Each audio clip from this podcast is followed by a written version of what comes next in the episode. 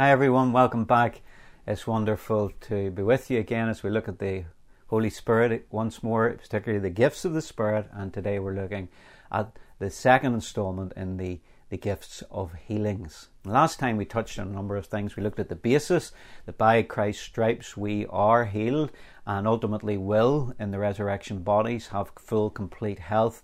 But there's a now and not yet aspect to the kingdom of God where we don't get everything now, but there are little foretastes and deposits uh, of what God wants to give us later on in the future. We can experience it now, actually, as part of the message of the gospel to show that God is a good God.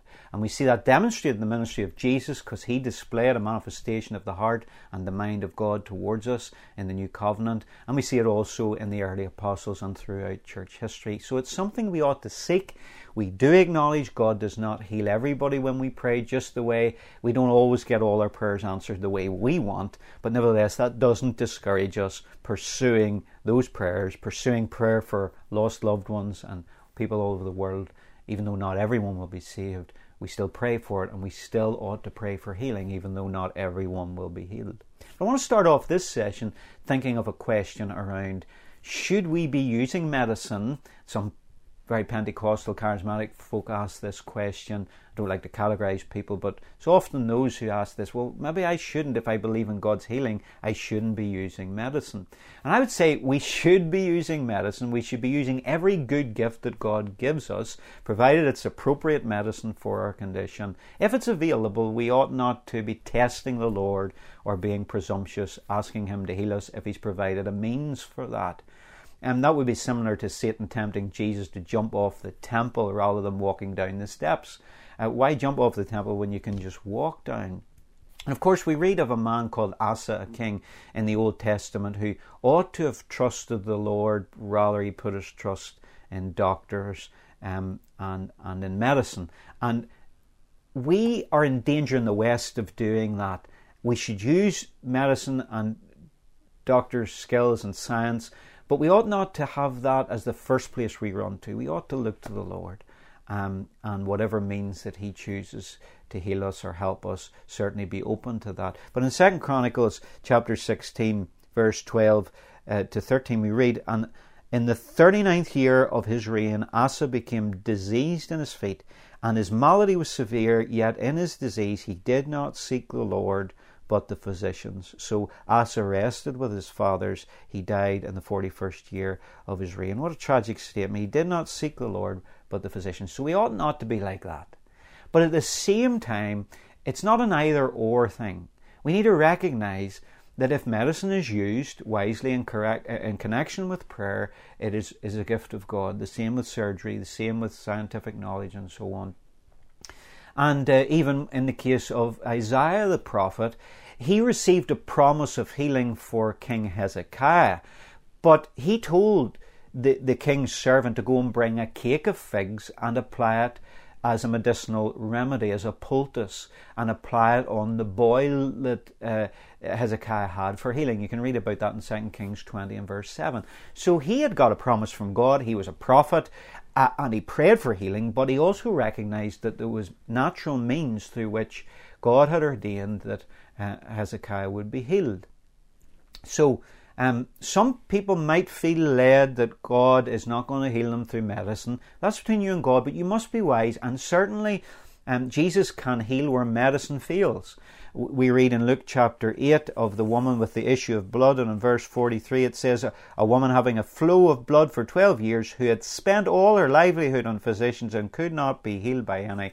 Course, you know the rest of the story. She reached out and touched the hem of the garment of Jesus, and she was healed immediately. So we know that there are many areas that medicine has no answers, there are no diagnosis, and uh, only God is our help. And very often God steps in and does a miracle in those cases, and we praise God for it. But we must never encourage people to come off medicine, I believe, or discourage the use of medicine uh, as opposed to God's miraculous power. It's a bit like when Jesus said, Go and show yourself to the priest. When he said to the, the leper who was healed, Go and show yourself to the priest. If there is healing, there will be evidence of it, and it'll be obvious to everyone, be obvious to the doctors as well. Um, we don't need to be putting people in danger in, in, in, in prove the power of God. That's my conviction, anyway. Um, there may be exceptions to that in history, there may be exceptions to that in individual cases, but I think that ought to be the general rule. And, and we know that Jesus can heal where, where, where medicine fails, and praise God for that. But we ought to respect what God has given us and be thankful for every good and perfect gift and use what He's given us to help us without putting our faith in it and relying on medicine rather than the Lord. And always go to the Lord first. Then another objection that often comes when we talk about the gifts of healings is people will say, and they've said this to me, um, if you have the gift of healing, well, why don't you go up to the hospital and heal everybody? Why don't you go down to the hospice where people are dying and heal everybody? Well, um, it was even said to me recently when I wasn't well myself. Um, well, David believes in healing and he maybe attends healing services and prays for healing for people, and David's not well himself. How does how does that work? And and people were laughing. I know some were laughing about that, but this gift is the gifts of healings plural. And it means that there are different kinds of gifts. And often our minds immediately go to physical healing, but there are, there are plural gifts of healings, different types of healings. There's emotional healing, there's mental healing, there is spiritual healing, there is deliverance, healing from oppression, from the demonic, and there is, of course, physical, physiological healing. There might even be other things wrapped in there. But it also means gifts of healings.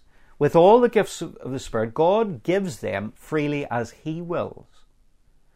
Each time there is a healing, so whenever someone's healed in the Bible or in history or now. Every time someone is healed, the gift of healing has been given. Each time healing occurs, it is a gift. So I want you to put out of your head that there's someone who has the gift of healing. Now, people could be used with a gift of healing in the sense that God uses them to give healing through a lot. So, um, somebody's an evangelist, and so people get saved a lot through their ministry, more than perhaps through a pastor or a teacher. And yet it's the same with someone can be used as a conduit and a vessel for the gift of healing to flow. But it's not as if they're walking around owning a gift and with the click of the fingers or a flick of a switch that they somehow can heal at will. That is a complete misunderstanding of the gift of healing. And that answers the question, well, why don't you go up to the hospital and heal this one, that one, the other? There maybe is an issue there. Why don't we go up to the hospital more and pray for people who are sick? Well, we could talk about that. But this gifts of healings is not magic. And sometimes those who don't believe in it, that's the way they approach it. And neither is it the case, that any of us own or possess this gift and can go around healing everyone at will. Jesus didn't even do that. Now, some people might be shocked at me saying that, but Jesus didn't just go around healing at will. I mean, his own will. In John chapter 5 and verse 2 and 3, we read there of a man who was led at the pool of uh, Beth- Bethesda, and he was there 38 years, and he was paralyzed, and there were many people who were in a similar predicament around people very sick, um, disabled around there, because there was this belief that an angel would um, uh, rustle the waters, and if you jumped in, the first person would be healed. And so he had no one to help him. You read the story there yourself. But Jesus came in this day and healed that man. He said to him, Do you want to be made well? What a strange question. But Jesus was discerning that there's maybe a bit of resignation in this man to his healing. He'd maybe given up, given up all hope. You would have after 38 years, perhaps. Um, some of us pray once for healing and give up. But the point is this there were many sick folk in that multitude around that pool that day, but Jesus only went to one. Now we know he healed everyone who came to him, but he didn't go around healing every single person that was sick uh, in Judea or in Galilee. And the reason why that was is John 5:19 when Jesus begins to explain a bit of the dynamics between him as the son and the father he says this. Jesus explained I tell you the truth the son can do nothing by himself He does only what he sees the Father doing. Whatever the Father does, the Son does also. So Jesus didn't go around doing miracles at will according to what he wanted or he saw the need to be. He was completely dependent on the Father as the Son, and he only every day did what he saw the Father do, what the Father told him to do. And that day it was to heal that one man in that group of people. Now there's a mystery in that, and I don't claim to understand why one person was healed and the others weren't, but I want you to un, uh, to understand that that is the mystery around this issue. And because of the people that aren't healed, we don't deny the people that are. And we need to learn to celebrate those who are and look for more in the will and the purposes of God. But we need to understand that this gift has to be in communion with the Father through the power of the Holy Spirit, and He gives it as He wills. And the Son didn't do anything independently of the Father, and neither can we. Okay? These are gifts that we receive from God as He wills. And ultimately, it's God's power, it's not our power. Now, having said that, in John chapter 14 and verse 12, Jesus said, Most assuredly, the works that I do, you will do also.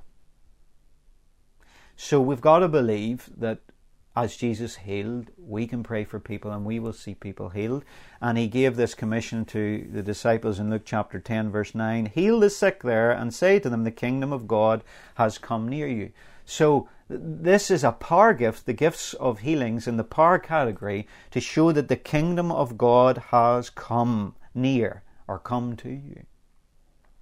And so there is a responsibility in us, whilst it's God who gives this gift, there's responsibility in us to go to go with this gift, to go praying, to do it. And, and, we're not the ones who make it happen, but we've got to go in obedience just the way we preach the gospel. We can't save anyone, but we have to go in obedience and preach the gospel and let God who, save who He wills and help as many as we can to that decision of faith and repentance. The same way, we don't heal, but we have to pray for healing and go and bring the message of healing to as many as we can to see as many healed and, and, and, and the, the gospel of God's goodness displayed to them. And Jesus instructed the disciples to go and anoint people with oil and uh, see their healing. In, in Mark chapter 6, we read of that. And of course, um, to the church, James says in James 5 13 um, through uh, to 15 that the elders of the church, we're to call them if we have a need for healing, and, and they're to come and anoint us and pray for healing. But he also said in verse 16, that's not just for elders, you understand.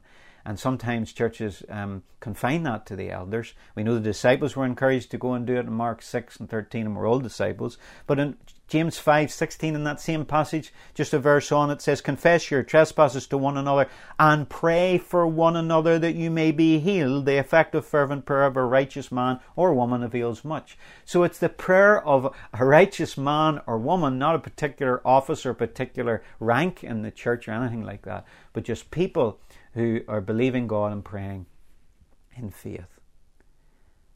So, what a wonderful gift. And Jesus, as he is now resurrected and ascended unto heaven, in, in glory at the right hand of the Father, he has now dispensed these gifts, some of which are the gifts of healings, to prove the good news of his message of salvation. And the end of Mark's Gospel, his version, if you like, of the Great Commission enshrines these miraculous supernatural abilities there as part of what it is to go and take the Gospel. And he says, Mark 16, 17, 18, Jesus said, These signs will follow those who believe. In my name they will cast out demons. They will speak with new tongues. They will take up serpents. And if they drink anything deadly, it will by no means hurt them. They will lay hands on the sick and they will recover. This is the word of the Lord. The question is, are we seeing it? Um, we're not wanting to be claiming stuff that isn't happening. We're not wanting to be walking in error. We're certainly not wanting to hurt people um, by telling people they haven't enough faith to be healed or they're not spiritual enough or they're not praying enough or any of that nonsense. We want to stay clear of all that, and yet we want to bring a message of hope and a message of healing that some people are healed, and we believe God wants to heal many more, and we believe that the church has a healing with these gifts of healing mental, emotional, spiritual, physical um, healing, and healing from the demonic. And there's healing in relationships, there's healing in families. God is a God of healing, and by Christ's stripes we are healed. And we need to lift up that gospel, and we need to proclaim it, and we need to apply it to other people's lives. So if you need healing here today, why not pray with me? And as I said at the end of the last session, what is the problem that you have mentally, emotionally, spiritually? Well, sometimes we have to delve deeper, and I'll be doing a series later on um, how to help others to freedom and how to pray for healing and deliverance and release. But but right now, why not um, come and say, Lord, please heal this? Just simply as a little child to say, Lord, would you please heal this? And then put your hand maybe on the place if it's appropriate to put your hand on the place where you've got the problem. And now speak as Jesus did in his earthly ministry and command the thing to go. Speak healing over it in Jesus' name. If something's missing and needs to be there, speak it there in Jesus' name. If it's something there that ought not to be there, a growth, command it to go in Jesus' name, just the way Jesus cursed the fig tree. Command it to go in Jesus' name and receive the healing of Christ and speak the healing of Christ. Command the pain to go. Command strength to come in the mighty name of Jesus and trust God with the outcome. But persevere in it and do that with others. Pray tenderly, compassionately, and carefully not in any way to hurt people or, or to cause them questionings around the goodness of God, but actually to acknowledge that this is God's gift, but we go after it and we pray for it, and, and sometimes and often God can show up.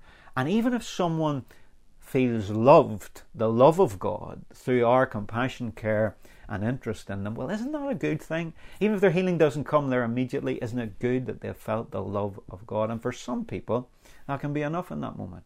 So let me pray for you. Father, we thank you that you're a healing God. You are Jehovah Rapha. We thank you that you healed in the Old Testament, and part of the covenant message of the New Testament is that by Christ's stripes we are healed. And we know we don't get everything now. We know not everybody will be healed that's prayed for, but we know that some will, maybe many will, if we if we come truly believing this message and acting on obedience. And I just pray for the people that are watching here today that they will receive healing according to your will in whatever areas they've prayed for.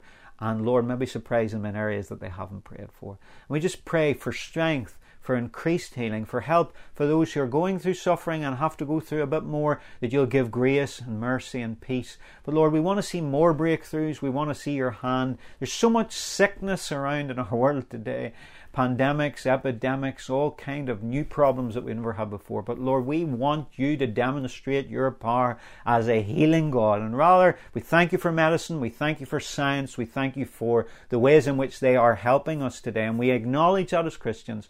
But Lord, we also know that there's times that we need more than what they can give us and, and you certainly can meet all our needs according to your riches and glory in Christ Jesus. And we receive that now. And we ask that we as a church may demonstrate it in grace, power, mercy, and peace. In Jesus' name, amen. God bless you. See you again next time when we'll be looking at the, the spiritual gift of miracles. See you then.